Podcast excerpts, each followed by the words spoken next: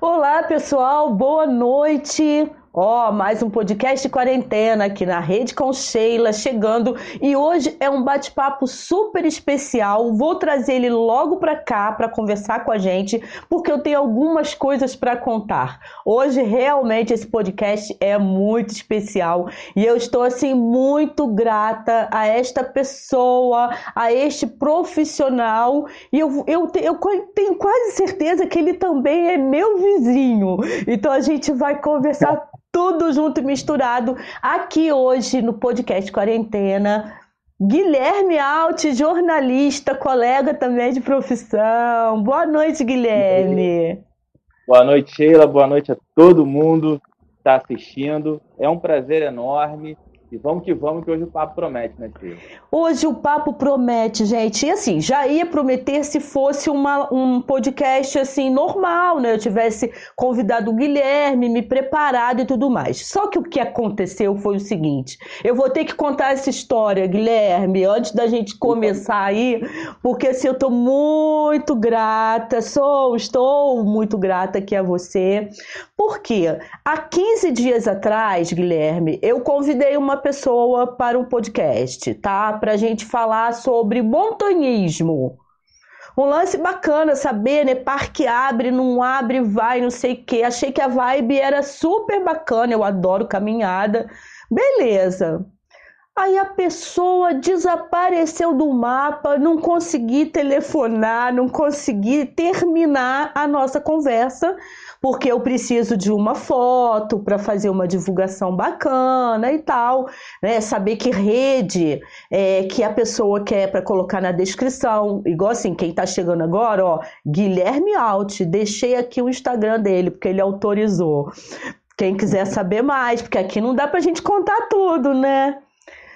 Passou, Guilherme. Aí, assim, há duas semanas atrás isso rolou, montanhismo, nada. Eu falei, putz, cara, mas eu quero tanto falar sobre isso. O pessoal tá começando né, a se movimentar. Então é legal, né, as pessoas é, esclarecerem como isso está funcionando. Continuei fazendo a minha agenda, que eu gosto de fechar assim para 15 dias mais ou menos e tal. Aí busquei uma outra pessoa também ligada a essa coisa da caminhada e tal comecei a, eu acho que porque o pessoal não é muito tecnológico, Guilherme. Agora que a minha ficha tá caindo. Aí durante a semana em contato a pessoa não é, a pessoa a pessoa disse assim: não, meu tele... eu tive um problema com meu, o com meu telefone e perdi as mensagens, você me desculpa, até criou um Telegram, bacana. Eu falei, então tá, me manda foto, me manda suas redes, como eu fiz assim hoje com você. Dois dias que a pessoa não me responde, não atende nem nada. Eu falei, cara, não vou andar mais, não quero mais saber de caminhada. O que que eu vou fazer, né? Aí eu fiquei, fui dormir, né? Eu falei, pô, segunda-feira foi meu aniversário. Não sei se você viu lá nas redes, né? E tal. Ah, eu vi, eu vi. Perdão por não ter te mandado. Não. Mas é a correria. Eu posso colocar a culpa na, na pandemia, na correria. Mas Pode. esteja. Eu, eu quero, então, só roubar o, o, uns 30 segundinhos para desejar tudo de bom para você, dar os parabéns, porque você merece tudo de bom. Não merece não merece o bolo que você tomou hoje. Então... Merece apenas tudo, bolo só de chocolate. Ai, que maravilha. Aí eu fui dormir de boa já, sabe? Falei, ah, cara, não vai ter. Por quê? Na segunda-feira, como foi meu aniversário, eu falei, ah, não vou fazer podcast, não. Vou tirar o dia para beber o vinho à noite e tal. Falei, ah, não vou fazer, não. Beleza. Mas na verdade eu comecei a comemorar no sábado. Eu comemorei sábado, domingo e segunda.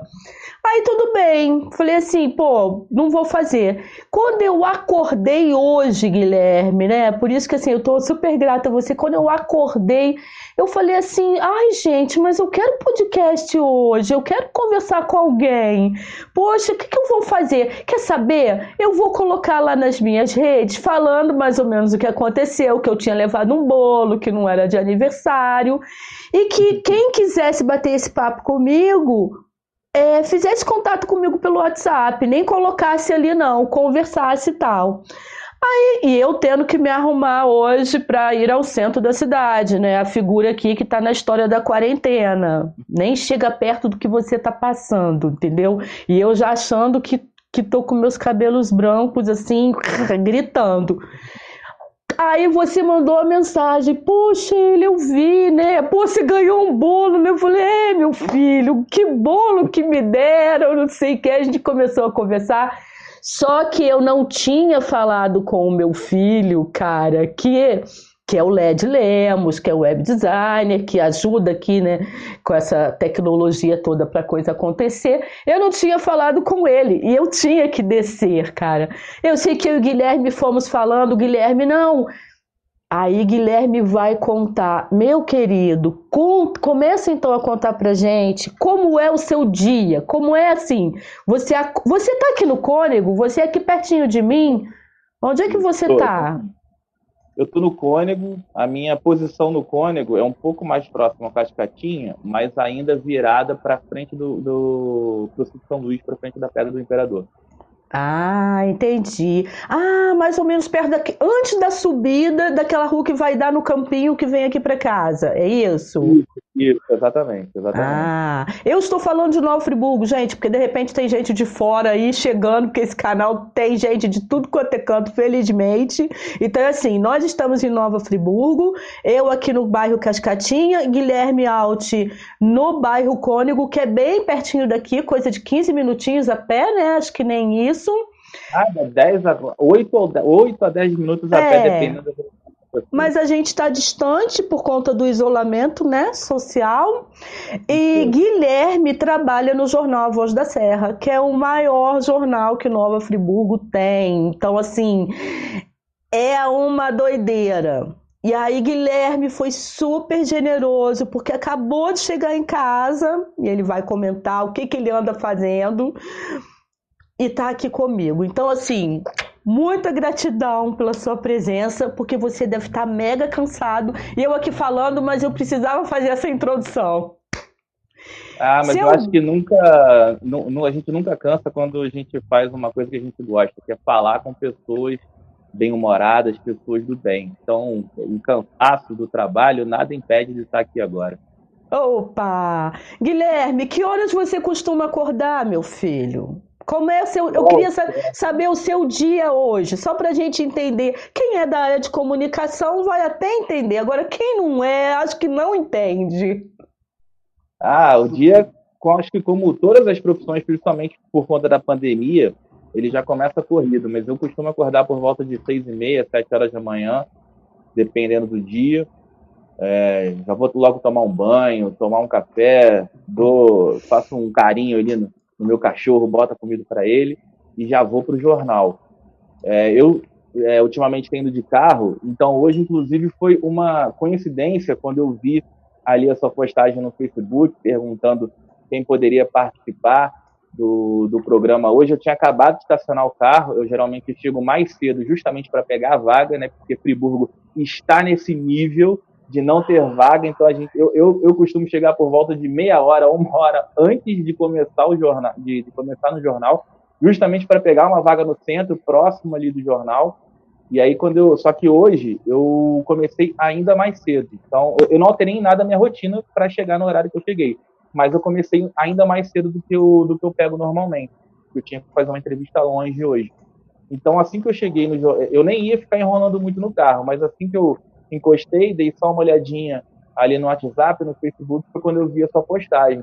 Eu pensei, por que não? Aí mandei logo mensagem para você, falei, pô, que droga, né, que aconteceu esse furo aí, esse bolo, mas se precisar de alguma ajuda e eu puder, só contar comigo e graças a Deus podemos estar aqui hoje para falar, né, para bater esse papo delicioso.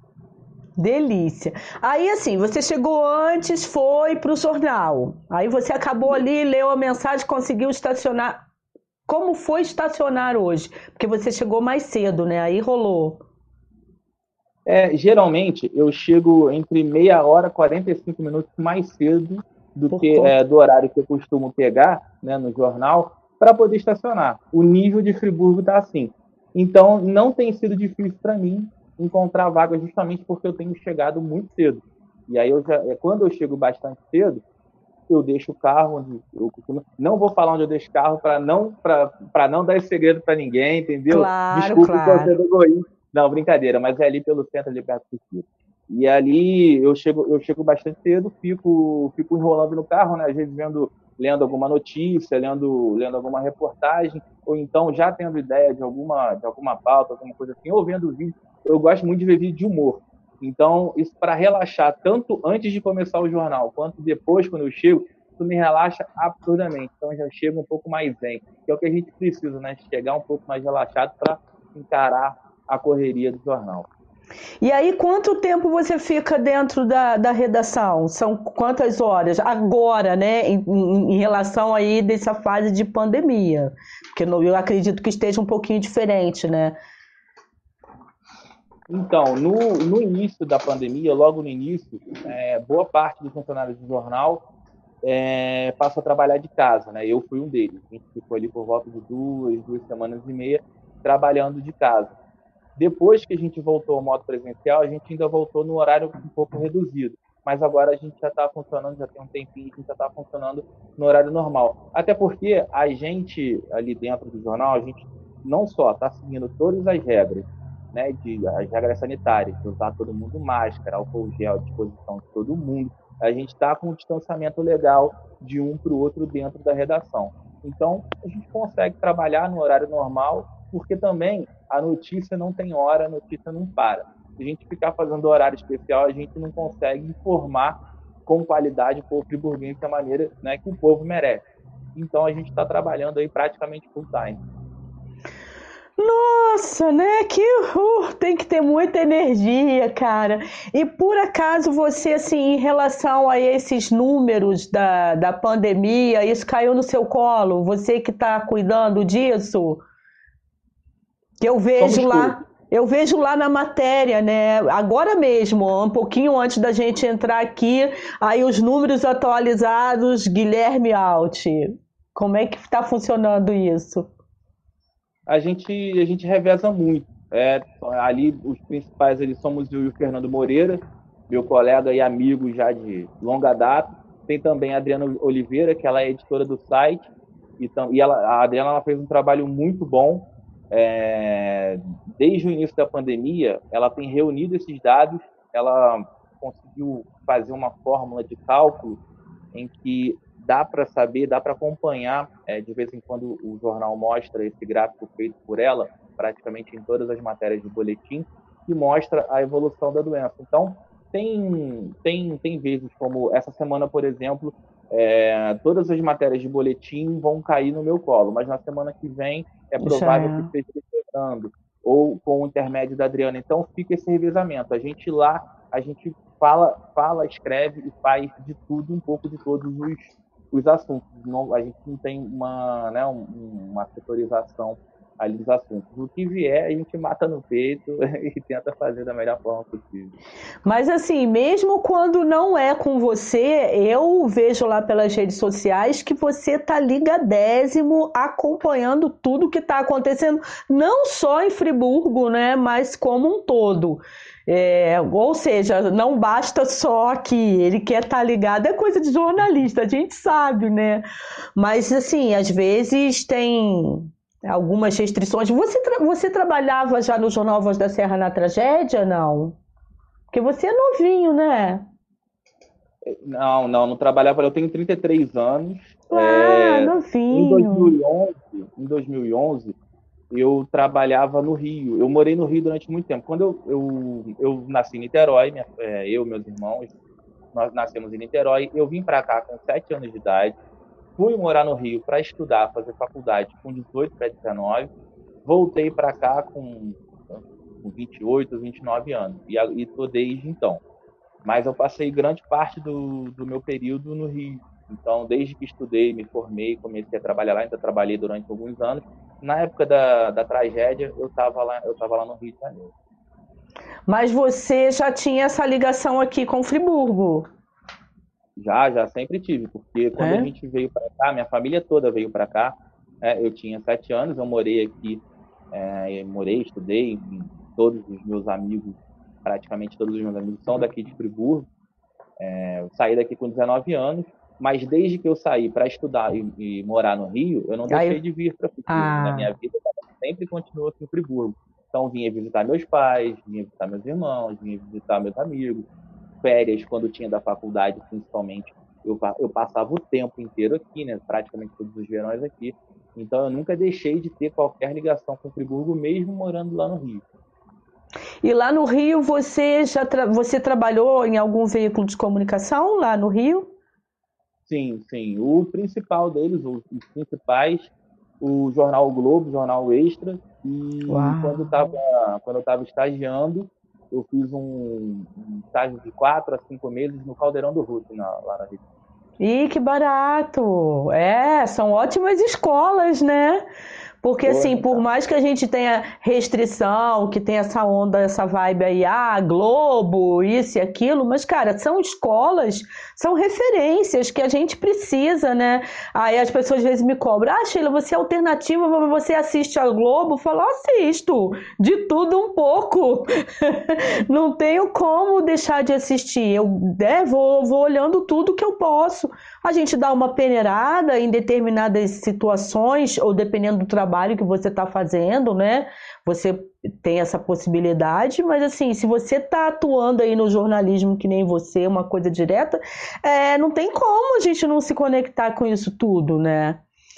Agora. Agora, Guilherme, como é que foi essa coisa da pandemia para você de ter que trabalhar de casa? Porque você é, atuou quando você trabalhou no Globo, por exemplo, no Extra e tal, tudo muito na redação, né? alterna, né? A gente. Porque assim, é jornalista bom é jornalista na rua, né? Apurando, tá ali no olho do furacão. E eu gosto muito disso. Eu gosto muito de sair da redação para estar tá ali onde a notícia acontece, porque de, é, é, é, ali que a gente sabe de tudo, né? Que a gente conhece pessoas e vai estendendo a rede de contato. É, no Jornal Globo, por exemplo, no Extra eu trabalhei mais na redação, mas no Globo eu saía praticamente todo dia para fazer matéria que é o que, que é o que eu gosto de fazer, né? De sair para conversar com as pessoas, para entender todos os lados. E é assim que eu acho que se faz um jornalismo de qualidade. A pandemia, para mim, trabalhar dentro de casa não foi um impacto muito grande, porque eu tenho uma experiência de trabalhar quase quatro anos em home office. Então ah. eu já já já estou acostumado à rotina, já estava acostumado à rotina. Só que eu trabalhei muito mais do que eu trabalho na redação quando eu estava de casa. A minha produção, ela praticamente dobrou. A gente tem que estar muito atento. É, trabalhar em home office é difícil, porque às vezes, como você não está acostumado, tem muita coisa para se distrair. Quando você está em casa, teoricamente mais relaxado, você liga uma TV, você tem o, o cachorro que você fica de olho, você vai lá, faz um carinho, você vai fazer almoço, então você faz as coisas com mais com, com mais lentidão, tem muita coisa para se distrair. Mas como eu já tenho uma experiência de quatro anos de home office, eu já estava bem habituado. Então eu tinha ali o meu tempinho regrado de, de, de fazer todas as matérias, de estar sempre atualizado e por isso eu acho que foi muito bom. Eu, eu não senti dificuldade durante o home office, eu já estava habituado, então por isso, inclusive, que a minha produção praticamente dobrou. Até porque, né, a gente, de certa forma, tem essa intimidade aí com a tecnologia. Ou seja, por isso hoje, né, quando rolou ontem, esses dias aí, né, que rolou essa história do bolo, aí alguma, algumas pessoas comentaram assim comigo: Ah, Sheila, mas de repente a pessoa teve algum problema, alguma situação. Eu falei: Claro, mas hoje com a tecnologia você dá um jeito de se comunicar, gente. A não ser que a pessoa esteja internada num hospital. Aí é, é uma outra história. Mas se não, a gente vai no Instagram, no Telegram e tem. Até eu vou falar assim: eu, é, nós, eu tenho o site, né? Na redeconcheila.com.br, tenho o canal canal aqui no YouTube, esse áudio vai para o Spotify, eu tenho um, um canal no Telegram, tenho um grupo no WhatsApp, tenho o Twitter, tenho Spotify, eu falei, é tanta coisa, o, o Instagram e tem o Facebook. Então, assim, cara, como que você não se comunica com a pessoa? Só se você não quiser, né? Não. Exatamente. Só se morar é. na caverna, né? Não é? Assim, eu até entendo, é uma opção, é legal também, acho bacana, mas não sei quando eu vou conseguir isso. Às vezes eu falo, eu quero ir pro meio do mato. Ai, mas tem que ter uma internet, né, gente? Porque senão sem internet é o negócio fica complicado, assim.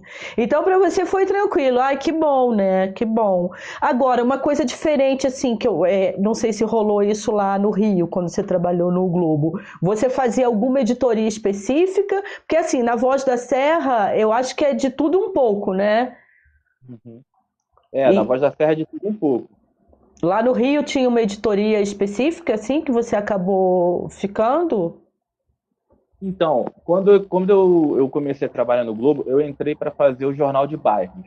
O Jornal de Bairros, basicamente, né, eles pegam grandes regiões ali do Rio, por exemplo, a Zona Sul é um caderno, ah, o Sim. caderno que eu trabalhei, eu trabalhei em dois cadernos, da Grande Tijuca, né, que tem Andaraí, Isabel, Tijuca, Grajaú, ali aquela parte como um todo, eu mais um colega fazendo esse caderno. É que o Jornal de Bairros ele é um, ele é um encarte, né, um caderno à parte Sim. dentro do dentro do Jornal Globo, ele sai uma vez por semana. Então tem o Zona Sul, tem, tem o Tijuca, tem, tinha até pouco tempo atrás a, da, o, o Globo Serra, né, que pegava é. Friburgo, Petrópolis, basicamente. Então, dentro do dentro da Tijuca e também da Ilha do Governador, que depois eu, eu, eu, fui trabalhar lá, no, nesse caderno, a gente fazia de tudo. O que, o que pintar, desde esporte, a política, economia, comportamento, o que pintasse, a gente fazia. E que eu, eu, eu gosto muito, assim, eu sempre me identifiquei muito com a parte de esporte. Mas eu, eu, eu nunca quis migrar só para esporte, porque eu sempre quis conhecer um todo. Então isso foi muito bom, foi muito bacana não ficar preso a apenas um, apenas uma editoria, apenas um assunto. E dentro do Globo, em alguns momentos a gente fazia plantões nos finais de semana dentro da editoria Rio. E da editoria Rio, amigo, editoria Rio é loucura, e principalmente no final de semana, quando acontece muita coisa.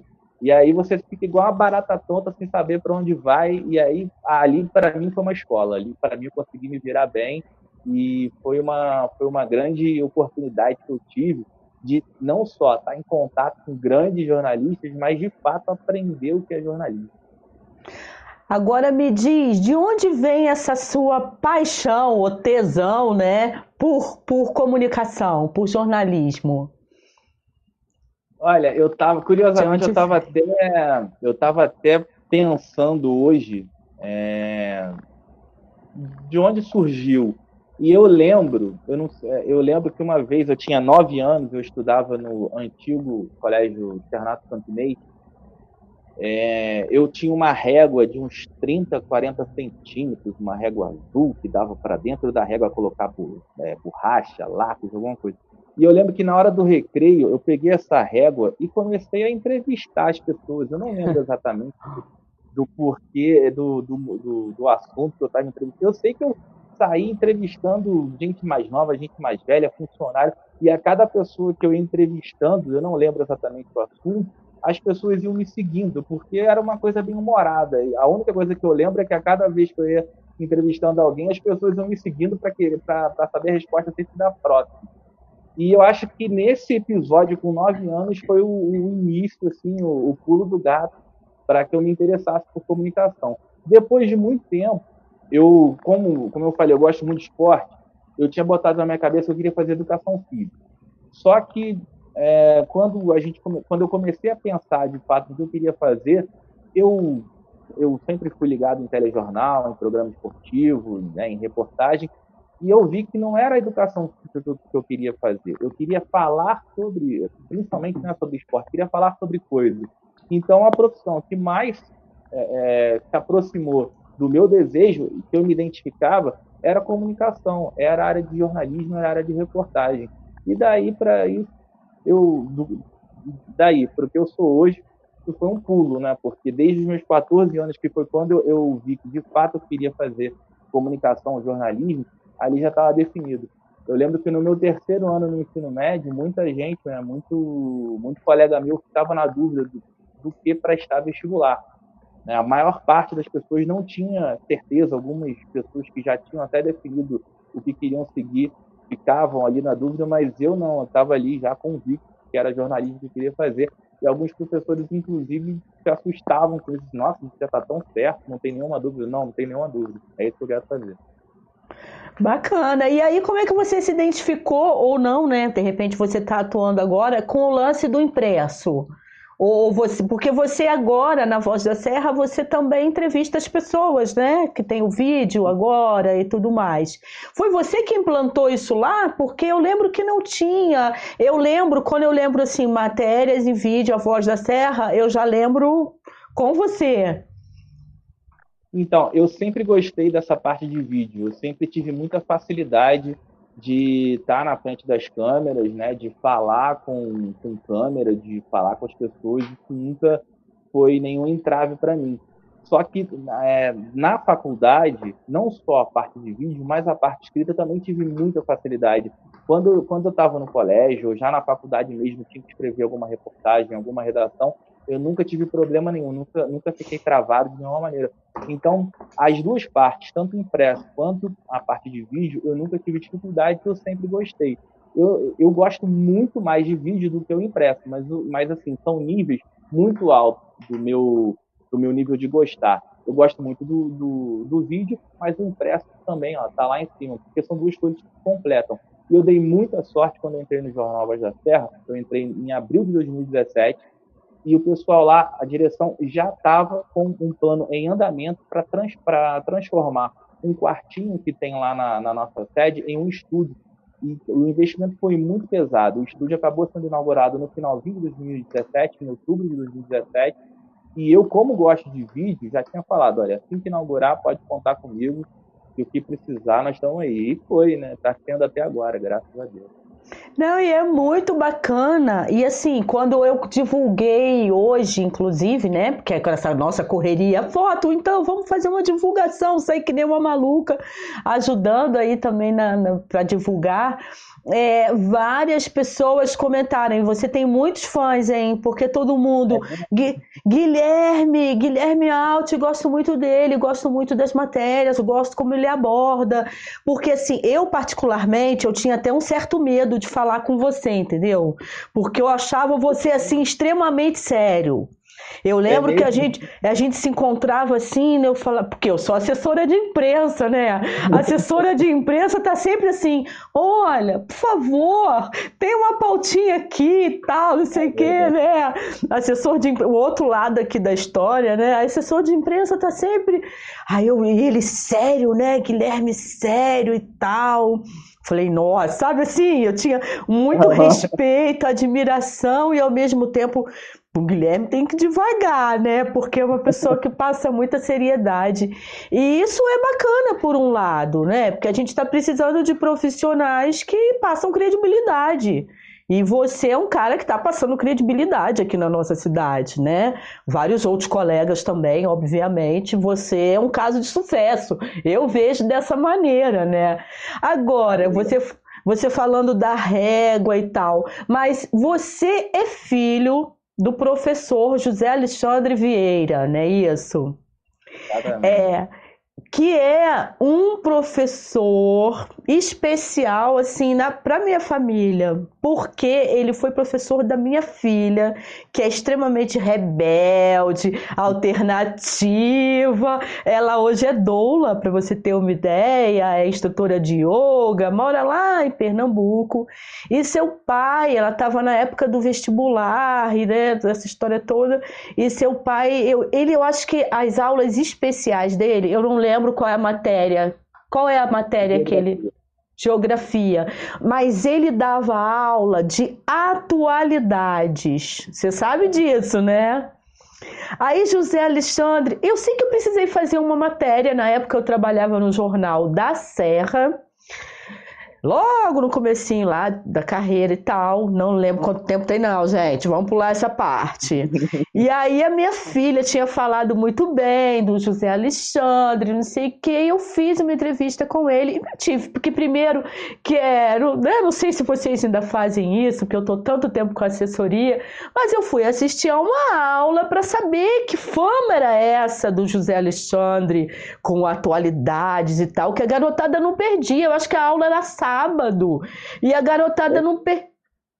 é, ele dá aula de geografia, mas sempre ali enveredando para o final do ano, chegava setembro, outubro, novembro, ele dava um curso de atualidade que era preparatório principalmente para o vestibular. Então você deve é... ter assistido aula Isso!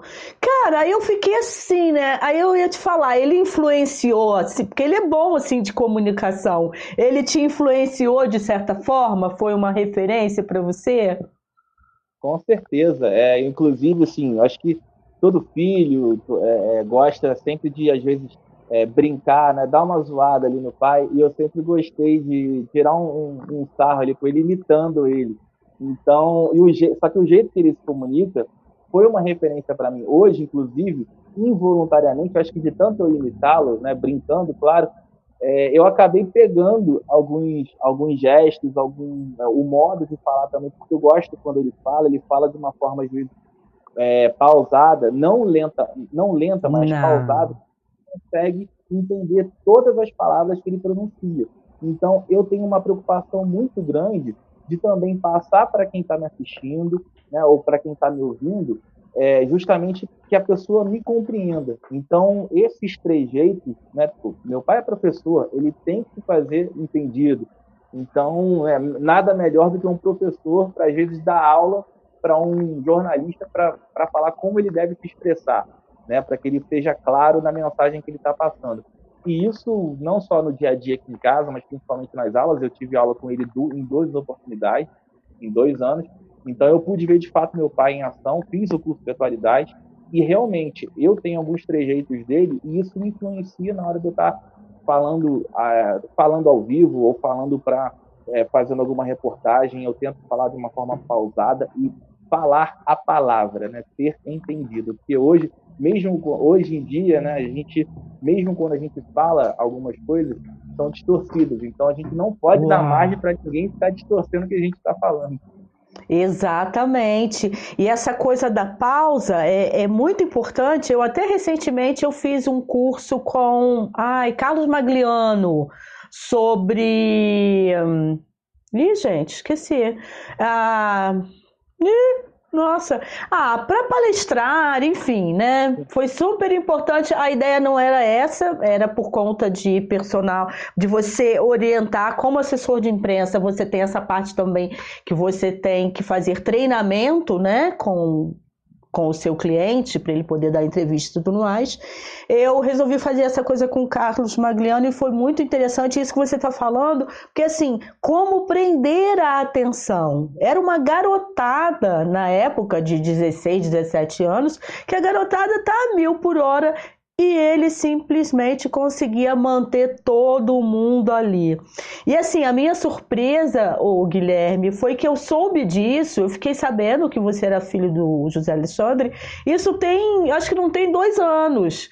Então assim, aí quando eu vi que era filho do José Alexandre, eu falei, Ai, gente, o Guilherme, sabe assim, deu assim, ai, né? Agora ficou mais leve para mim, porque você passava uma coisa assim de muita seriedade. Você se vê dessa maneira, assim, uma pessoa séria?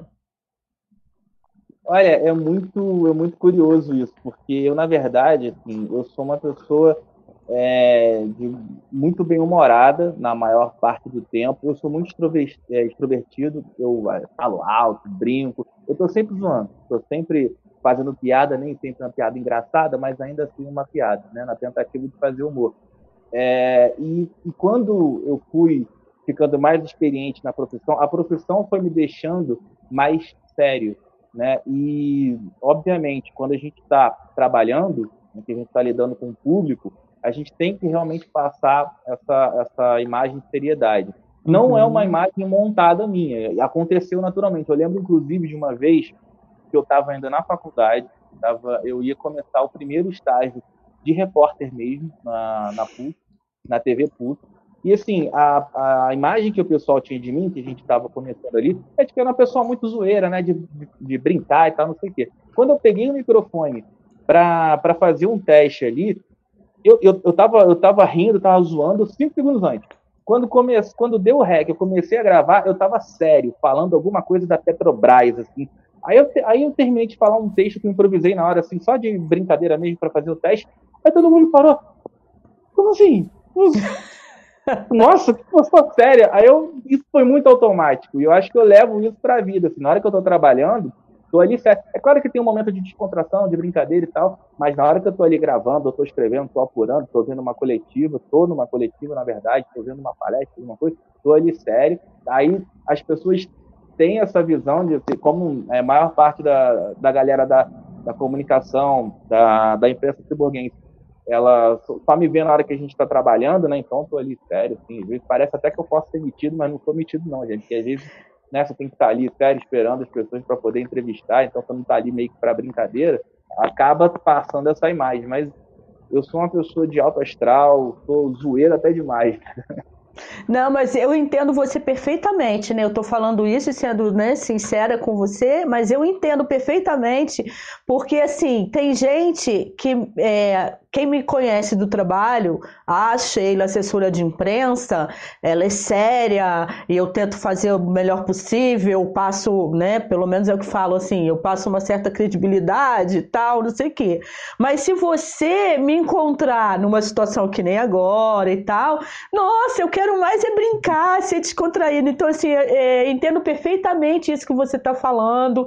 Por isso que eu estou ficando, assim, muito à vontade aqui no podcast, porque, primeiro, que eu estou na minha casa, segundo, que eu trago aqui os meus convidados e eu posso ser eu. Eu tenho é um compromisso com você que está aqui, né? Independente de, de ser jornalista, eu tenho que te receber bem, eu tenho. Mas eu posso, tipo, te, te dar uma cutucada, deixar você mais, mais livre e tal.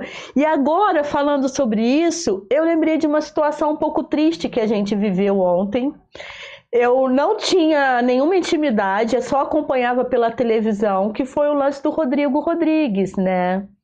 de ah, esportes. Ah, então, assim, um cara é, super bem-humorado, né? Novo, que ele, ele deixou um. É difícil falar, né? O jornalista esportivo, não sei quem tá ligado, quem, quem tá por aqui, que é um cara novo, ligado à música, e ele levou um novo formato, vamos dizer assim. Ele acabou deixando uma coisa mais leve do futebol. Eu vou te falar, eu não entendo nada de futebol, eu não entendo nada, mas o programa que eu mais gosto de assistir é programa esportivo. Eu adoro o programa esportivo, cara. Eu acho assim incrível como é, hoje em dia, principalmente, leva essa leveza, né?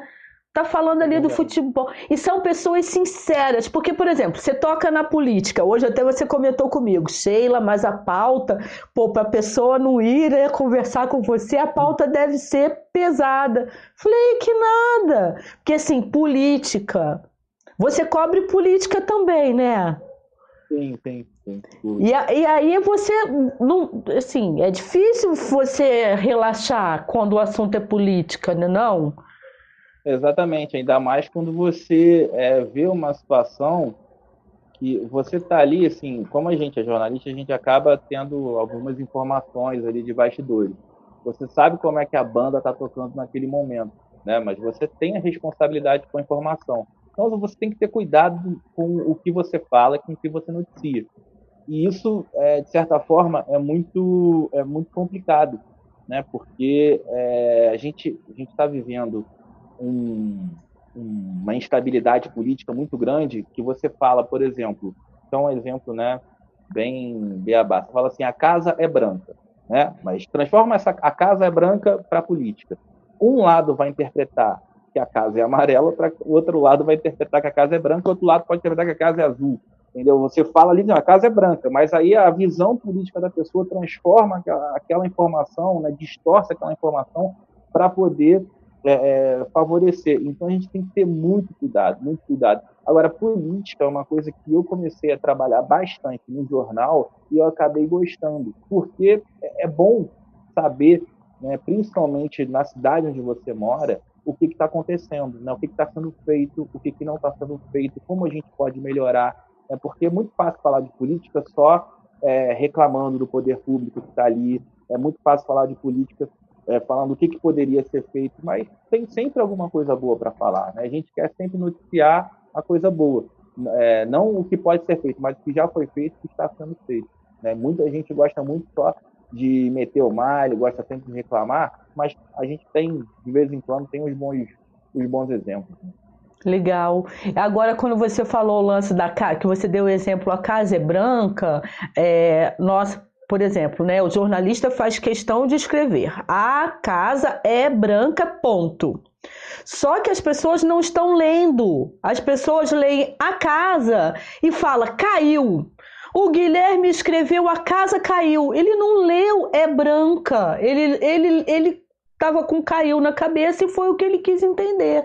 Cara, tá muito difícil essa essa assim, né? Você é novinho e tudo mais, mas você já tá vivendo essa instabilidade, vamos dizer assim, das, das pessoas fazerem uma boa leitura, uma boa interpretação, né? Você já passa por isso, né, Guilherme? Com certeza. Essa, esse, na verdade, é um dos grandes desafios do jornalismo de hoje em dia. Por quê? Porque a gente chegou numa situação tão rápida e eficiente de informação e, ao mesmo tempo, ela vem tão fácil que a pessoa ela tem preguiça de ler. Então, por exemplo, eu tenho notado bastante, eu leio principalmente os comentários da, das matérias que saem no jornal. Aliás, é, é, ler comentário é 880. Ou você vai amar ou você vai odiar. Ler comentário de notícia, um adendo. E eu percebo que as pessoas não passam do título da matéria, quando muito do subtítulo. Então, às vezes a gente coloca ali uma informação X no subtítulo uma informação Y, mas você precisa entender o texto, você precisa ler o texto para entender por que, que aquela informação foi parar no título. E às vezes, eu aliás, às vezes não, eu vejo sempre, quando principalmente a gente vai fazer uma reportagem, né, olha, vai ter um show, um evento tal, no lugar tal, não sei o quê. Aí a gente só coloca no título, show do famoso tal. É, aí no subtítulo, show vai acontecer no dia tal. Beleza. Aí na matéria está dizendo o horário, como é que faz para comprar ingresso, se vai ter estacionamento e tudo mais. Nos comentários, o que, que a gente encontra? Ué, mas onde vai ser o show? Que horas que vai ser o show? Quando que vai ser o show? Gente, pelo amor de Deus, clica, clica. A informação está tão fácil. A gente tá, a gente, eu, eu vejo que é, o, o leitor ele está cada vez mais preguiçoso.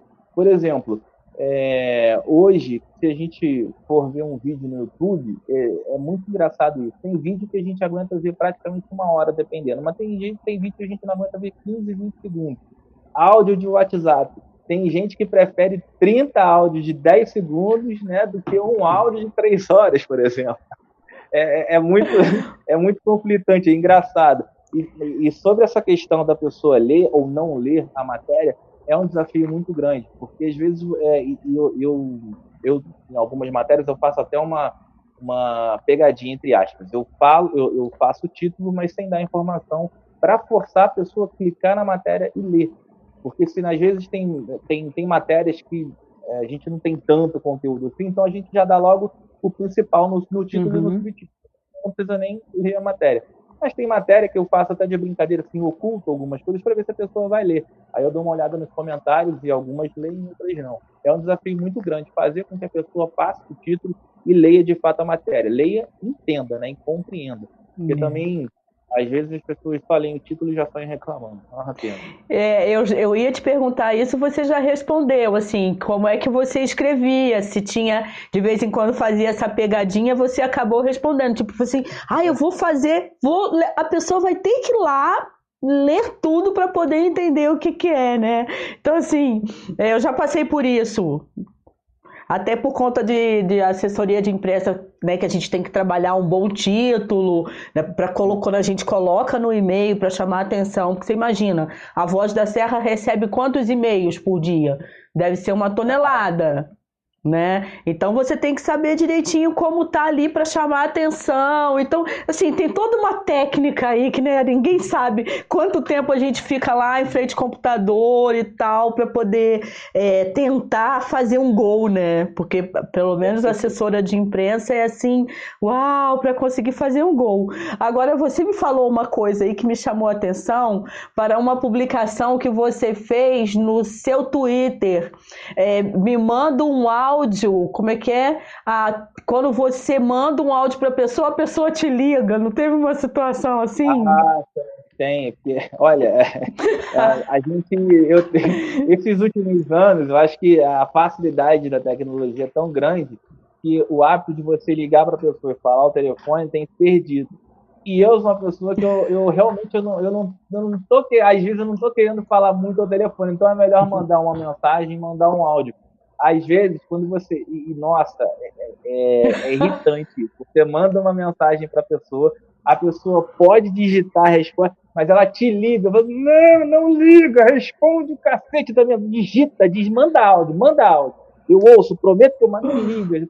Porque às vezes eu estou ali, principalmente na hora que eu estou trabalhando. Sim estou ali, às vezes, vendo, vendo uma notícia, estou escrevendo, então eu não posso parar para atender, até porque a gente trabalha com raciocínio muito rápido em certas ocasiões. Você está numa linha de pensamento, se você tiver um ponto de distração, você perdeu completamente, vai ter que voltar tudo e tal, e teu texto não vai ser como antes. Então, claro. quando, quando, quando, alguém me liga, e eu sei que a, a ligação não é tão importante assim, que poderia mandar mensagem, e foi daí que surgiu, inclusive, a postagem no Twitter, é, surgiu disso assim, gente, a pessoa podia simplesmente responder digitando, tá ligando, não, não liga, café. Quando, quando eu li isso, eu falei, gente, será que eu já fiz isso com o Guilherme? Não, não sei não, não, sei não. Eu, na hora eu fiquei pensando, eu falei, gente do céu, será que eu fiz isso? Aí eu fui pensar, mas é porque também a gente, é, no meu caso, eu entendo Cara, eu acho que isso é coisa de jornalista, porque assim, né? Isso acontece demais comigo. Eu vou, escrevo ali alguma coisa, dali a pouco o telefone toca. Gente, se eu estou escrevendo, aí eu coloco assim: não posso atender agora, eu tenho que escrever e, e vida que segue, porque às vezes você está numa reunião, né? Você... Celular de jornalista é igual celular de médico. Você sente isso? A gente não pode desligar, cara. Eu sou assessora de imprensa, é, que é uma pegada diferente, né, de vocês que estão na rua aí fazendo coberturas e tudo mais. Mas se eu estou na, em um momento com um determinado trabalho, né, com determinado cliente, cara, eu não posso. Então você tem que estar tá ali ligado e responder. Ai, gente, é muita doideira, né? É muita. Eu, eu, eu tenho uma espécie de toque, assim, que eu não gosto de deixar nenhuma solicitação por ver. Então, eu, é, no meu WhatsApp, por exemplo, todas as mensagens estão lidas.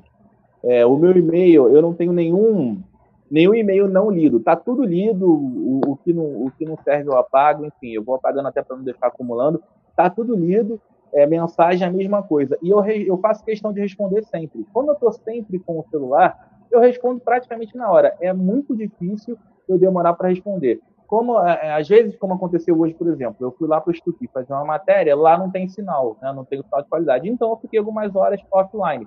Mas isso é raro. geralmente, mesmo que eu não esteja é, sob o sinal de Wi-Fi, eu vou estar sob o sinal de 3G. Então, eu podendo responder, eu vou responder na hora. Eu não enrolo. Agora, quando não puder, sabe que realmente é alguma coisa importante. Aí a pessoa te manda mensagem, você não responde. Ela, aí ela começa te ligando. Liga uma, liga duas. Meu Deus, ela não entendeu que eu não posso responder agora. Agora, você, final de semana, quando você não está tra trabalhando ou não está de plantão e tal, você consegue se desligar do, do, do celular um pouco ou não? Olha, eu consigo me desligar até quando eu saio do jornal. Assim, eu achei até que você ia fazer perguntas sobre, sobre o jornal. O celular é, é assim, eu posso me desligar do trabalho, mas do celular dependendo, não porque às vezes eu estou conversando com a minha namorada, que estiver me vendo, um beijo para você, Patrícia, te amo. É, e para a filha dela, Larissa, também, que talvez esteja me vendo. Se tiver, se não, se estiver vendo na reprise, esteja aí sendo beijada. Eita. É... Ela é só, só uma pausa, só uma pausa. Ela é jornalista também? Não, não, não. Por incrível que pareça, porque a gente inclusive tem uma piada que jornalista se pro, é, procria em cativeiro, mas no meu caso eu consegui, eu consegui sair. Ela não é jornalista, não. Olha, então ela é uma santa, porque aturar jornalista, menina, você é uma santa. Mas fala, Guilherme. É do, do celular. Você consegue. Eu consigo me desligar às vezes, assim. É claro que, assim, dependendo muito, é... eu uso o celular como uma distração, por exemplo. É, eu estou usando o celular agora para fazer essa entrevista. É, quando eu não estou vendo um filme, quando eu não estou vendo uma série, estou no celular, às vezes estou conversando com a minha namorada, estou conversando com os meus amigos, estou lendo alguma, alguma reportagem, estou vendo algum vídeo. O, o, o, celular é uma, é uma ferramenta não só de trabalho, mas é uma ferramenta de lazer. Porque eu também, às vezes, consigo ver um filme, uma série no celular. Então, ele hoje é uma ferramenta né, importantíssima de vital sobrevivência, entre aspas, mas também é uma, é uma forma de relaxar. Então, mesmo que eu, que eu saia do, do jornal não esteja trabalhando, eu consigo relaxar utilizando o celular. Bacana. Guilherme, tem assim alguma matéria que você fez que você tem o maior xodó, tem o maior carinho, uma coisa assim na mente que você fala, ai cara, eu fiz essa matéria, tem alguma? Ah, eu tenho várias, eu tenho várias, assim. É, as melhores assim, que mexem comigo é quando a gente consegue ajudar, é quando a gente consegue melhorar alguma situação, seja alguém ou seja alguma coisa. Desde, assim, desde uma matéria em que a gente vá até um bairro, que o bairro está precisando melhorar a iluminação pública, tapar buraco, resolver algum tipo de problema e a gente consegue é, chamar a atenção do poder público para que eles é, deem essa atenção, isso é ótimo. É, recentemente, eu fiz, inclusive a matéria saiu no final de semana, foi uma matéria incrível, assim, que eu, eu adorei fazer, foi uma incrível coincidência. Uma protetora de animais, ela estava vendendo doce no sinal ali naquela ponte branca ali na Avenida Ponte Pittencourt. Eu estava voltando junto com o Henrique Pinheiro, que é fotógrafo, e o Alan Andrade, ele é cinegrafista e produtor de vídeo do Jornal Voz da Serra. Excelente Excelentes, né? Você está é, rodeado de profissionais excelentes um grande profissional precisa de uma grande equipe. E isso, graças a Deus, o jornal ele tem de sobra, né? Esses dois, fora o Fernando, Ana Borges, Adriano Oliveira, enfim, o Henrique Amorim, editor, fora a galera da composição, David Silva, André Freze, tem a Fernanda também. A galera é sensacional. É demais. Então a gente estava voltando, a gente estava voltando de uma entrevista com o comandante da, com o comandante da PM quando a gente dobrou ali a Ponte Branca, tinha essa senhora, estava com uma camisa escrita: é, Eu tenho um abrigo de, com 130 animais, você pode me ajudar? Ela estava vendendo doce. Eu, na hora, comprei rapidamente um docezinho ali, uma, uma mariola, e fomos para a redação. No caminho da redação, pensei: por que não ajudar? Como é que eu posso ajudar? Aí encostamos o carro, eu voltei rapidamente, conversei com ela, quis saber um pouquinho mais da história, ela me contou é, que ela tem, ela tem os animais, por conta da pandemia ela não está conseguindo manter é, com ração, com vacina e tudo mais. Combinei de no dia seguinte, quando ela voltasse para fazer uma matéria, para a gente conversar com mais calma. Voltamos, conversei, fiz a entrevista. A matéria saiu no sábado e ela no domingo me ligou muito emocionada, dizendo que a matéria repercutiu tanto que já tinha muita gente querendo fazer doação, gente querendo bancar a vacina de, da maior parte dos animais. Então, assim, quando a gente faz uma matéria como essa, que a gente consegue ajudar e a gente tem esse retorno de que, de fato, é, a, a, a, minha atuação, no caso, a atuação do jornalista, foi determinante para aquela situação melhorar, isso toca bastante. E tem outras matérias, assim, muito divertidas. Por exemplo, o jornal, eu entrei em 2017, ele me possibilitou conhecer é, dois dos meus grandes ídolos. Assim. Eu tenho alguns ídolos, mas esses icônicos um foi o Sérgio Malandro, pô, cara, minha infância, eu fui oh. pautado em Sérgio Malandro, aquela vibe dele maluca. Eu consegui conhecer, entrevistar, foi uma coisa sensacional, uma matéria muito divertida. Eu, é, de vez em quando, quando eu faço uma, é, reportagem com algumas pessoas que a gente já sabe que são bem-humoradas, eu tento fazer perguntas que são fora daquele, daquelas perguntas padrão. Uhum. Então a uhum. entrevista foi muito divertida por conta disso. Né? Eu fiz algumas, algumas perguntas que foram fora, fora do padrão. Pude conhecer também o Luiz Carlos do Raça Negra, quando eles vieram fazer show, sou fã incondicional do Raça Negra, foi uma coisa assim, bem, bem gostosa, bem legal. Infelizmente não pude fazer entrevista, mas só de, só de conhecer foi ótimo. E, sim, são, são matérias bem divertidas, mas acho que as melhores são essas em que a gente realmente consegue fazer diferença na vida de alguém. Ano passado também, nessa mesma pegada de, de final de trânsito, tinha, tinha uma pessoa, o nome dele é Guilherme também, hoje ele deve estar com 18 anos, e ano passado ele estava vendendo paçoca no sinal, é, ele botou uma placa dizendo assim, todo mundo tem um sonho, É, e todo sonho tem um começo. Você pode me ajudar a realizar o meu? Ele queria ser empresário. Fizemos a matéria, é, também nessa mesma pegada. Passamos por ele no sinal, aí estava inclusive eu, o Alan, o Henrique. O Henrique deu a volta, a gente sendo o carro do outro lado da avenida, fomos até ele, conversamos, marcamos também de fazer a reportagem no dia seguinte, fizemos a reportagem. A matéria saiu no final de semana, e já no final de semana, quando a matéria saiu, é, depois eu fiquei sabendo, uma, um montão de, de empresários ligou para ele, que a gente deixou contato na matéria, e eles ligaram para ele oferecendo já um, um, curso, um emprego, mandou trazer currículo. Então, é, a vida dele ali, depois que a gente fez essa reportagem, né, também deu uma, deu uma mexida. E isso é gratificante. A gente pode, eu acho que o jornalismo, a função do jornalismo é não só informar, mas você pode fazer diferença na vida de alguém, essa é a melhor, esse é o melhor feedback que a gente tem. Então, isso é o que move, né? Quando a gente vê que dá certo, você não quer parar, né? E eu não quero parar. Quando eu puder ajudar, se eu puder ajudar, com certeza eu vou fazer isso. O que eu quero é ter, é, é, fazer a diferença na vida de alguém de uma maneira positiva. E é o tipo da coisa, né, que você tem que estar tá ligado, o, quer dizer, tem que estar ligado. Para quem tem o jornalismo na veia, você está ligado o tempo inteiro. Você às vezes foi fazer, sei lá, participou de uma coletiva super chata, embora você goste de política, mas enfim, tem algumas pautas que são chatas, né?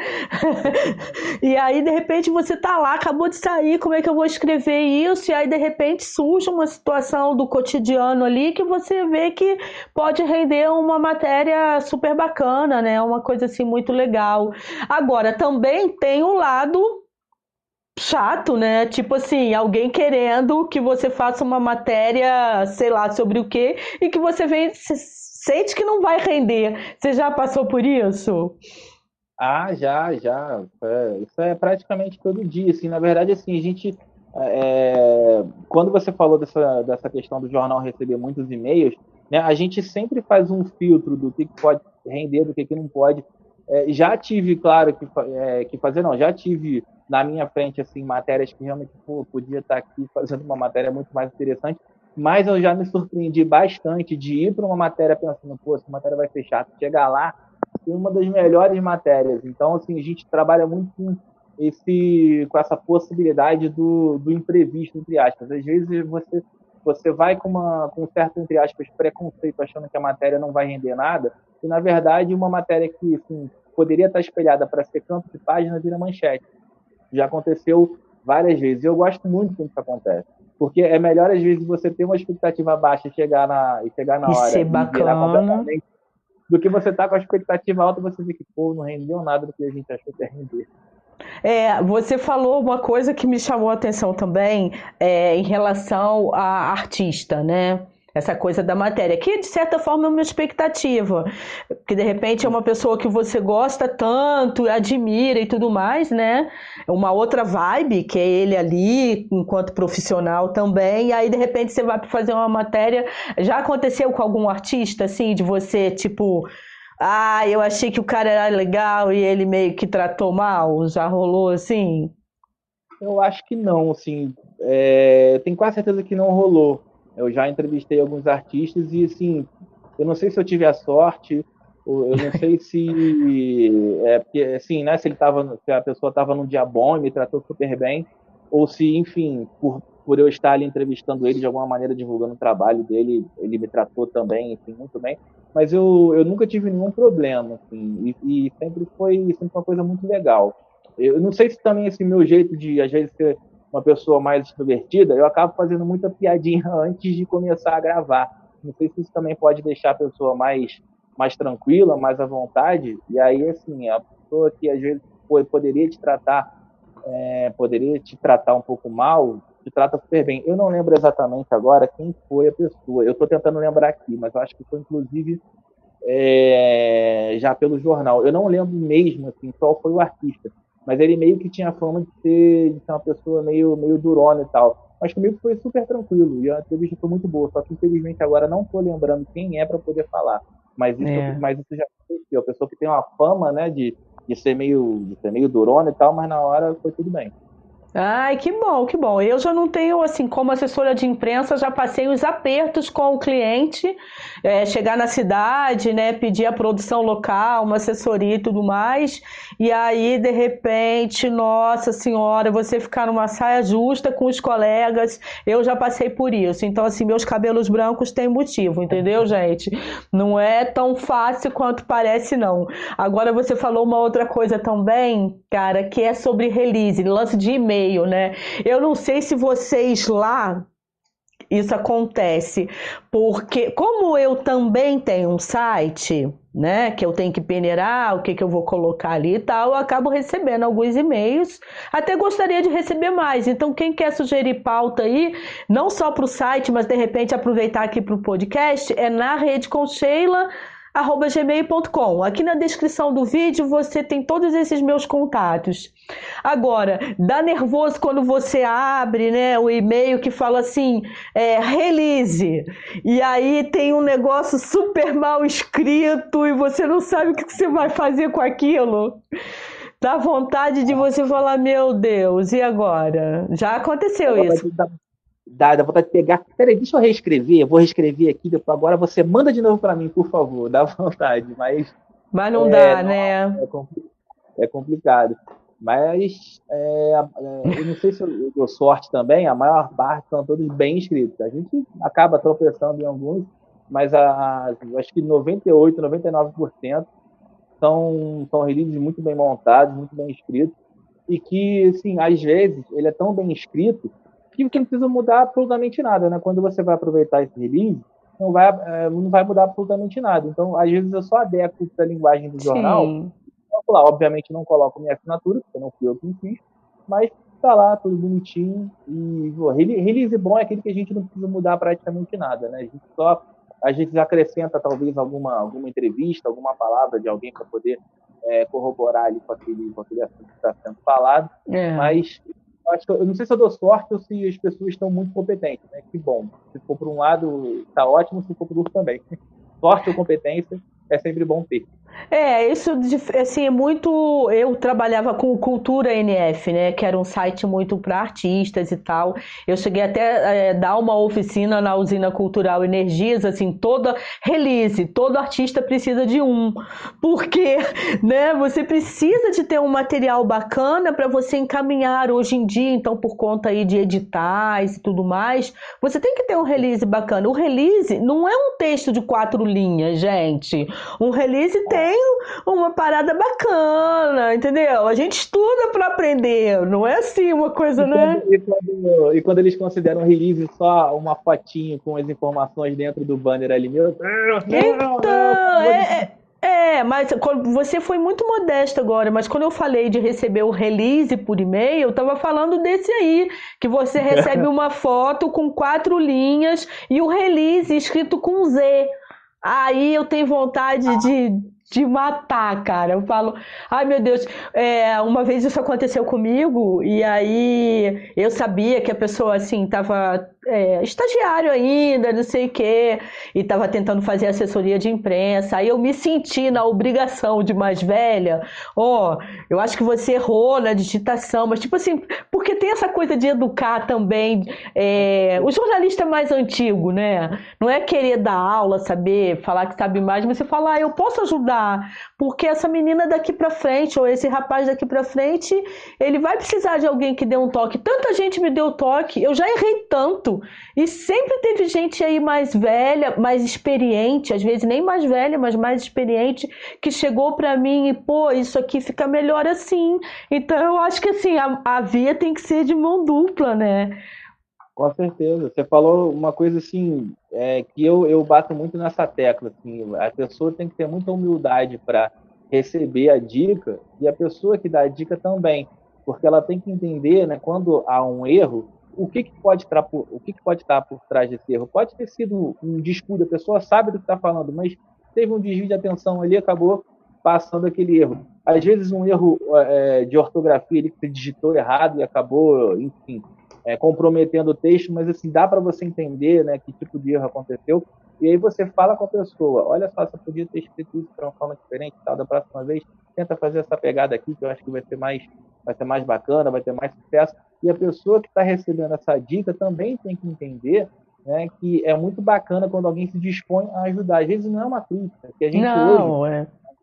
o, o, o momento assim é, é, das pessoas apontarem erros e não soluções, o, o, grande problema não é apontar o erro, é não apontar a solução. Eu posso cometer um erro aqui hoje e muita gente me chama a atenção, pô, Guilherme, errou aqui e tal.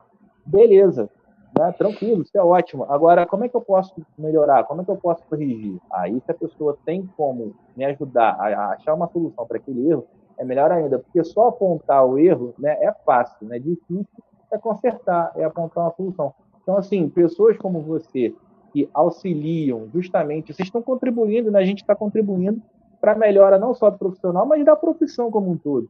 Então, você está ajudando um colega a melhorar, você está ajudando sua profissão, sua credibilidade também. Tem que ter muita humildade de ambos os lados, né? para você saber fazer uma crítica, para você aceitar a crítica. E, uma coisa assim muito engraçada com isso que você está falando, porque assim, assessor de imprensa, ele representa, né? Ele faz aquele contato com a mídia. Então ele está representando, de certa forma, o seu cliente. Só que quando você conversa com o cliente, você já, já fez assessoria de imprensa, o Guilherme? Não. Só que aí você tem o cliente e você fala o seguinte: você produz o material para ele, tem algumas coisas que você fala, olha, isso aqui é importante você colocar porque o colega vai perguntar. Aí o seu cliente fala assim: "Não, mas eu não quero colocar isso, não sei o quê". Aí chega uma hora que você não tem mais o que fazer e você fala: "Vou mandar, entrego para Deus". Aí você manda para o seu colega. Aí ele vai e faz a perguntinha que é a que você pediu para o seu cliente autorizar, né? Você incluir. Aí eu mando para o cliente, olha só, né? O meu colega do veículo tal exatamente está perguntando sobre aquilo. Vai ter que responder. Então, assim, eu gosto muito de trabalhar com assessoria, cara. Eu gosto muito também, porque tem isso, assim, é coisas que o colega que está lá na redação nem sabe que acontece. Supõe, né? Porque vocês têm, têm essa uhum. experiência. Mas, assim, às vezes a gente quer liberar o material já com aquilo para facilitar a vida. Até porque eu já trabalhei em redação de jornal. Né? Eu já trabalhei em produção de TV, então você sabe o que, que o outro colega quer, né? E às vezes você, como assessora de imprensa, não consegue. Eu estou só justificando e ao mesmo tempo falando como é que é o negócio do lado de cá, entendeu, Guilherme? Guilherme, nosso, nosso papo é tão bacana, assim, é, Pouca gente participou aqui ao vivo com a gente, eu não sei se foi por conta também do horário, mas o Murilo, não sei se ele ainda está por aí, ele colocou vim pelo Flow. Ah, Murilo, vim pelo Flow. Flow, Flow Podcast. Você conhece no YouTube? Conheço, conheço sim. Ah, cara, eu adoro aquilo lá. Foi meio que inspiração, né? Não sei se Murilo tá por aí ainda, Murilo. É, não conheço Murilo, tá? Mas é por conta disso. E um dia eles falaram do Na Rede com Sheila. Eu fiquei toda feliz, toda boba. Foi muito legal. legal. Ah, é uma galera. Então, Todo mundo conhece a Sheila, assessora de imprensa. Cara, eu gosto dessa coisa. Vamos conversar, vamos falar.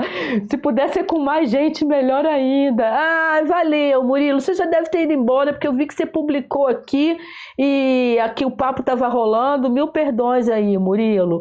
E quem está aqui também é Luiz Helena Azevedo de Moraes. Boa noite, ótima entrevista. Luiz Helena, minha amiga. Um beijo, Luísa. Que bom que você passou por aqui. Obrigado.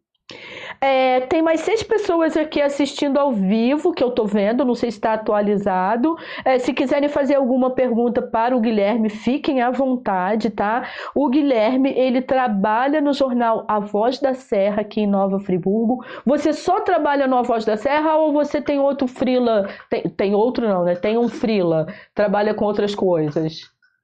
Não, só, só na Voz da Serra, só. Fala, Sheila, tu é maluca, né? Quer mais alguma coisa? né? Como assim, né? Trabalhar com mais alguma coisa. Agora me, di me diz uma coisa, você é flamenguista? Não, não, graças a Deus. Você é o quê? Você não é flamenguista? Eu tricolor, sou tricolor. Sou Você é tricolor. Ai, que tristeza. Cê... Ah, meu Deus do céu.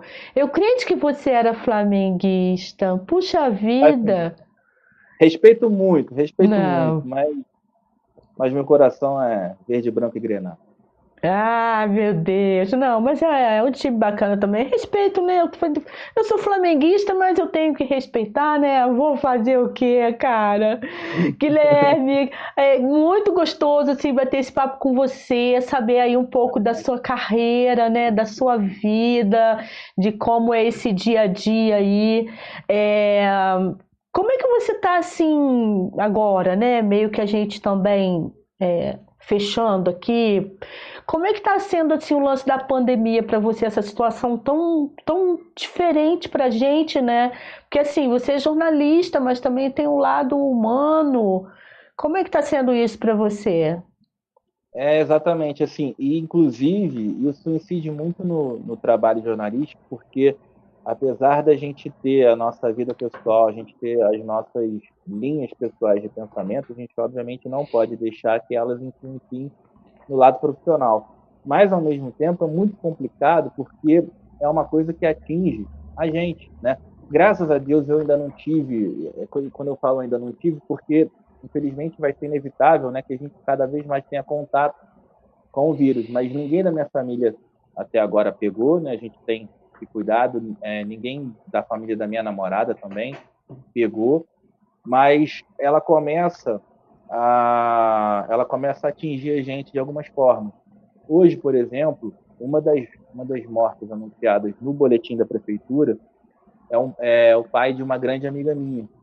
Inclusive, tive muito contato com ele, né, por ser pai de uma dessa minha amiga, e ela começa a atingir a gente, né, mesmo que não diretamente, ela a gente começa a ver o rosto das pessoas, né? São, não são números são vidas, uma coisa que eu venho frisando bastante nesses últimos, nesses últimos meses, não são números, não são 1.118 números confirmados e 66 Sim. números que se foram. São vidas, são nomes, são famílias que perderam, que foram atingidas. Numa, numa cidade pequena como Nova Friburgo, apesar de 190 mil habitantes, 1.118 é pessoas que pegaram, que pegaram coronavírus é muita coisa. É muita coisa. pessoas que deixaram a gente é muita coisa. Com 66 famílias devastadas. Então, é muito difícil a gente, inclusive, produzir uma notícia sabendo que por trás daquela notícia está alguém que a gente conhece. E é muito delicado. Hoje, quando eu produzi, ah, eu fiz a, a matéria lá do boletim do, do coronavírus, né? Tava o pai dessa minha amiga ali na contabilidade. Então, é, a gente fica numa a gente fica num, num, beco ali sem saída, né, de informar, mas sabendo que tem justamente esse lado humano ali, de não ser frio somente para falar de números. Não, não, são números, são pessoas, são vidas ali atingidas diretamente.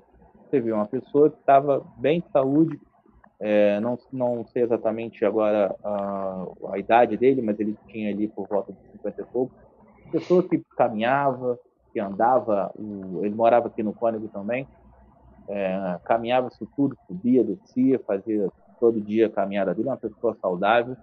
Se não tivesse pandemia, estava aí até hoje, mas o vírus atropelou a vida de todo mundo. Então é muito complicado, às vezes a gente. É, eu tento me segurar ali para não colocar um pouco de emoção no texto, mas né, às vezes a gente tem que ser um pouco mais racional e menos emotivo e é muito complicado, é uma coisa que ninguém está preparado, né? Nem, nem de William Bonner da vida, que já em algumas edições do Jornal Nacional demonstrou assim aquela empatia, aquele lado que às vezes o jornalista é engraçado, inclusive a evolução do jornalismo, porque Sim. antes era aquela coisa retinha, quadrada, todo mundo de terno e gravata, assim, sério, não podendo fazer nenhum tipo de brincadeirinha. Inclusive, é, alguns jornalistas, quando fizeram algum tipo de brincadeirinha ao vivo, foram até demitidos, mas hoje não, hoje está um formato mais leve, hoje está um formato mais descontraído, que permite, inclusive, às vezes, você emitir ou uma opinião da empresa, uma opinião do jornal, uma opinião né, do, do telejornal, de dar aquela de dar aquela cutucada quando tem que cutucar. Então, assim, o formato cada vez mais leve, que permite você, de fato, informar, é, mas mostrando o lado pessoal, o lado humano, que há décadas o jornalismo não tinha essa pegada. Né? É complicado, mas a gente, a gente vai se virando. Infelizmente, inclusive eu queria deixar aqui um beijo para a família da minha amiga, o nome dela é Stefania Melo, para a mãe dela, Marlete, que perderam o pai Roberto Melo Luiz, e para a família de das outras 65 é, vidas né, que foram perdidas e de todas as 1.118 famílias e vítimas, é, perdão, de todos os 1.118 casos de contaminação. Que infelizmente não param de crescer. Ai, que loucura, né, Guilherme? A gente aqui, antes de, de entrar no ar, né, a gente estava conversando assim, o que que a gente, que, que, que a gente está fazendo com a nossa vida, né? O que, que a gente tá. que, que é isso que a gente está vivendo, cara? Que loucura. Tem que ter o otimismo, né? É, tem que ter esse sorriso no rosto, perceber que bom que você tem uma namorada que é uma santa, né? Para poder é, dá alegria para esse outro lado, né? Porque senão essas matérias bacanas que você de repente consegue produzir por conta de um caso ali na esquina, ou seja, numa situação dessa, pandemia, a mulher tá ali pedindo help ainda para os bichinhos. Então assim, é, é o lado, o lado humano é o melhor lado, né? E que as pessoas sejam mais humanas com as coisas Exatamente. menores. Pô, hoje, a sua generosidade, sinceramente, assim, foi. Né, eu fiquei muito feliz, eu fico emocionada. No comecinho, depois você me deixou mais descontraída. Mas eu tava assim, bastante emocionada, porque. Ó, comecei a coçar o nariz porque eu vou chorar. É, porque. respira um pouco, respira um pouco, uh, toma água. Toma né? água, vou tomar aquele último golinho. Aqui. É. Porque é isso, cara. A gente está lidando com o ser humano, com emoção. A gente tem que dar a mão, sabe? Dar a mão, né? No, no, no... Agora a gente não está podendo dar a mão, né? Só o cotovelo. Dá o cotovelo um pouquinho. Mas tentar dividir mais, enfim, coisas que antigamente era tão piegas, né? Aquela coisa e tudo mais. Agora não. Cara, a gente está levando uma sacudida. A gente tem que sair melhor dessa história. Poxa, Exatamente. mas né? A gente tem que, que sair melhor, assim, ó. É que é possível sair de uma forma digna, né? De um momento difícil como esse. E mesmo que esse, é, acho que não precisa a gente passar por um por um período como esse, né? De uma pandemia, para a gente ter ter mais humano. É, eu várias vezes, assim, eu em nome de uma, não sei se pode falar uma ética profissional, mas enfim, é, algumas matérias que tiveram na minha mão, algumas eu, eu não tive condição de publicar, e algumas eu, eu, eu, eu publiquei, mas mesmo assim eu passei para vários colegas que não, que não são do jornal, mas são de ditas é, empresas concorrentes. E eu não tenho essa vaidade de ficar, às vezes, segurando uma informação que só eu poderia dar, quando outras pessoas poderiam se valer dessa informação e podem se beneficiar. Então, já que eu não estou podendo, nesse momento, dar essa informação, eu chego para alguns colegas e falo, pô, eu, eu, tenho isso aqui, você quer? Não, tá, manda para mim, aí acaba publicando, acaba gerando uma repercussão legal. Então, assim, eu não tenho meus colegas de, de imprensa friburguense como, como rivais, como concorrentes, eu vejo como colegas. Eu gosto muito do tratamento da imprensa friburguense como um todo. Uma coisa que eu, eu achei muito legal quando eu comecei a trabalhar aqui em Friburgo, pelo jornal, nas primeiras vezes que eu tive contato com a galera da imprensa, às vezes eu chegava e estava muito perdido é, principalmente em eventos que tinha, tinha alguma inauguração com alguém que na, na, na, cidade é bem conhecido, mas eu não conhecia. Então eu chegava, quem é essa pessoa? Quem é essa pessoa que eu tenho que entrevistar? Aí a pessoa me dava o briefing todo ali, olha, você tá, você tá no lugar tal, tem que falar com a pessoa tal, a pessoa tal é assim, sabe? Gente, eles me ajudaram de uma forma assim que eu não poderia ter outra atitude senão, se eu puder ajudar, eu vou ajudar. Então, assim, é, não, não é uma não é uma ajuda eu estar aqui hoje falando com você. Isso aqui é amizade, isso aqui é coleguismo, entendeu? Você tem um programa, você estava afim de fazer. Se não fosse eu, ia ser outra pessoa, com certeza. Você não ia dormir hoje sem ter gravado isso, pode ter. Porque tem, tem muita gente que não só gosta de você, mas que gosta do seu programa e, e eu gosto do seu programa. Então, ah, eu não assisti todos, mas assisti alguns. Então, assim, não vai ter na rede Conchila? Claro que vai ter. Se eu puder ajudar, eu vou ajudar. Então é por isso que eu estou aqui. Ai, muito bacana, Guilherme, eu adorei. Ó, só pra gente não deixar a Samira sem resposta. Samira tá Samira Palmeira Ferreira. Conhece Samira? Ela está falando, parabéns pelo seu trabalho, boa noite. Eu também não estou lembrando de você, Samira. Se você quiser colocar ah, aqui alguma referência, mas aí, parabéns pelo seu trabalho. Eu sei que você tem muitos fãs, porque hoje, quando eu divulguei, aí pessoal, pô, Guilherme, assim, show, muito bacana. Guilherme, a última pergunta, porque eu tô curiosa, que eu anotei aqui, eu falei, gente, eu não posso deixar de perguntar isso para ele. Você ainda usa caneta e bloquinho ou você é aquele que só tá no celular? Aí eu fiquei curiosa para saber. É gravador. Na verdade, eu nunca usei caneta e bloquinho porque eu tenho sério, sério problema de desvio de atenção. Na verdade, não é nem DDA não, mas eu não consigo anotar e prestar atenção ao mesmo tempo. Isso, inclusive, em aula, tanto é faculdade quanto colégio, ou eu prestava atenção no que o professor estava falando, ou eu anotava. Graças a Deus, enfim, eu prestava atenção, porque era, eu tive um, eu tenho um problema muito sério para a gente gravar informação, então eu tô ali sempre com gravador. Gravador é a melhor saída. Engraçado, né? Que eu falei assim, cara, eu até hoje pode ter o celular, pode ter o gravador, o que for, mas eu preciso, não sei se você viu, né? Eu tô aqui com uhum. can... não anotei nada, mas eu tô aqui com a canetinha e com o papel. É o meu vício. Aí eu falei, ah, eu queria saber se Guilherme é, é assim.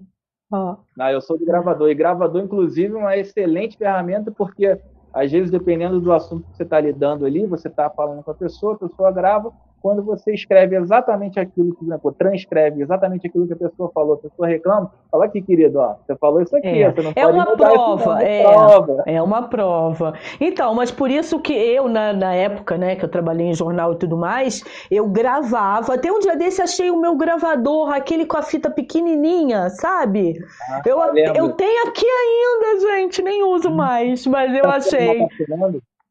Oi?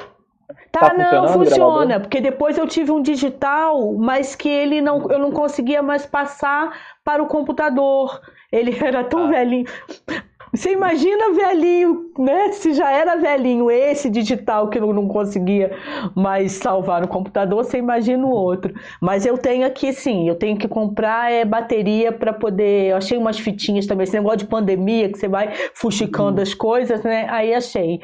Mas por que, que eu falei isso? Ah, o lance de anotar. Eu fazia eu trabalhei na tragédia aqui em Friburgo, né? Então assim, usava muito o gravador porque foi uma época muito complicada e que você tinha que ter a prova ali, mas eu anotando e tal. E quando eu ia escrever a matéria, raramente eu precisava recorrer ali. Mas agora eu acho que é melhor o gravador, porque a cabecinha minha não dá não. Eu invejo muito essas pessoas que conseguem prestar atenção e anotar, porque assim, gente, eu me embolo todo. Eu, inclusive, quando eu, quando eu vou cobrir a apuração do carnaval, né, que a gente ah. pega o papelzinho para anotar ali as notas das escolas, eu me perco tanto, assim, o cara tá falando, eu tô anotando, mas ele já tá na terceira nota, ainda tô na primeira, assim, anotando. gente, ali, já ali eu me embolo. Você gosta de carnaval também, Guilherme? Eu gosto, eu adoro. Eu, eu, eu, gosto muito de curtir o carnaval e, e gosto muito da, da apuração. A apuração sempre pode dar um, algum problema ali, alguma é. confusão. Então, quando dá confusão, isso que é bom, né? Então, senta, senta ali, vê a polêmica rolando e vambora. Mas, mas eu, eu tô dando azar entre azar, brincadeira, claro. É que bom que nos últimos anos tem dado tudo certo, não tem gerado polêmica. Mas, assim, dos anos que eu venho acompanhando o carnaval, que eu venho na apuração, não, não deu nenhuma confusão, não. Curiosamente, o ano que não que deu confusão, eu não estava cobrindo. Uma pena, né? Mas quem sabe no próximo. Aqui. Em 2022, né? Porque 2021 não vai ter. Então, isso que eu ia falar, 2021 não tem carnaval em Friburgo? Você, já, isso é certo já? Não, na verdade é só uma especulação. Até agora acho que é, não teve nenhuma. Acho que não teve nenhum início de conversa ainda. É só uma especulação. Mas infelizmente eu acho que tudo caminha para isso, né? Já que o Rio de Janeiro já falou que não vai ter, então é, é, é bem provável que as escolas aqui de Friburgo também acompanhem a, as escolas do Rio. Eu acho que também não tem é, né? clima, porque tá tão longe de melhorar isso, né? A gente, é engraçado que no início da pandemia, ali em março, a gente pensava assim, em junho, em julho, quando a pandemia tiver acabado, a gente está aí ó, no, no comecinho de agosto, a gente não tem nem noção de quanto tempo vai durar. Verdade, verdade, Guilherme. Olha, adorei esse papo, foi bom demais, muito bom mesmo, cara. Tomara que tudo isso passe para a gente poder se encontrar. Não sei se você bebe, tomar um chopinho, uma cerveja, é, né? Isso vai passar e a gente vai. Oi? Com moderação. Com, ah, sim, com moderação. sempre com moderação. Mas é bom que a gente mora pertinho, então de repente no Cônigo tem tanto lugar bacana. Aí racha um Uber, né? Pra é, pegar a direção, e... um Uber.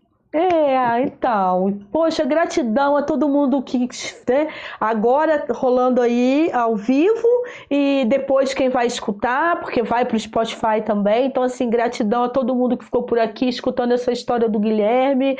É, bastante aprendizado aí para garotada também, né? Depois eu vou compartilhar falando isso. Garotada que está estudando jornalismo, ó, escuta, porque tem a história muito boa aí com o Guilherme, que é novinho, 33 anos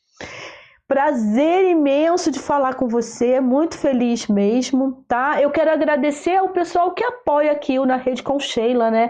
Que é a Rima Essencial, que é de cosméticos naturais, porque eu sou chegada nessas coisinhas naturais.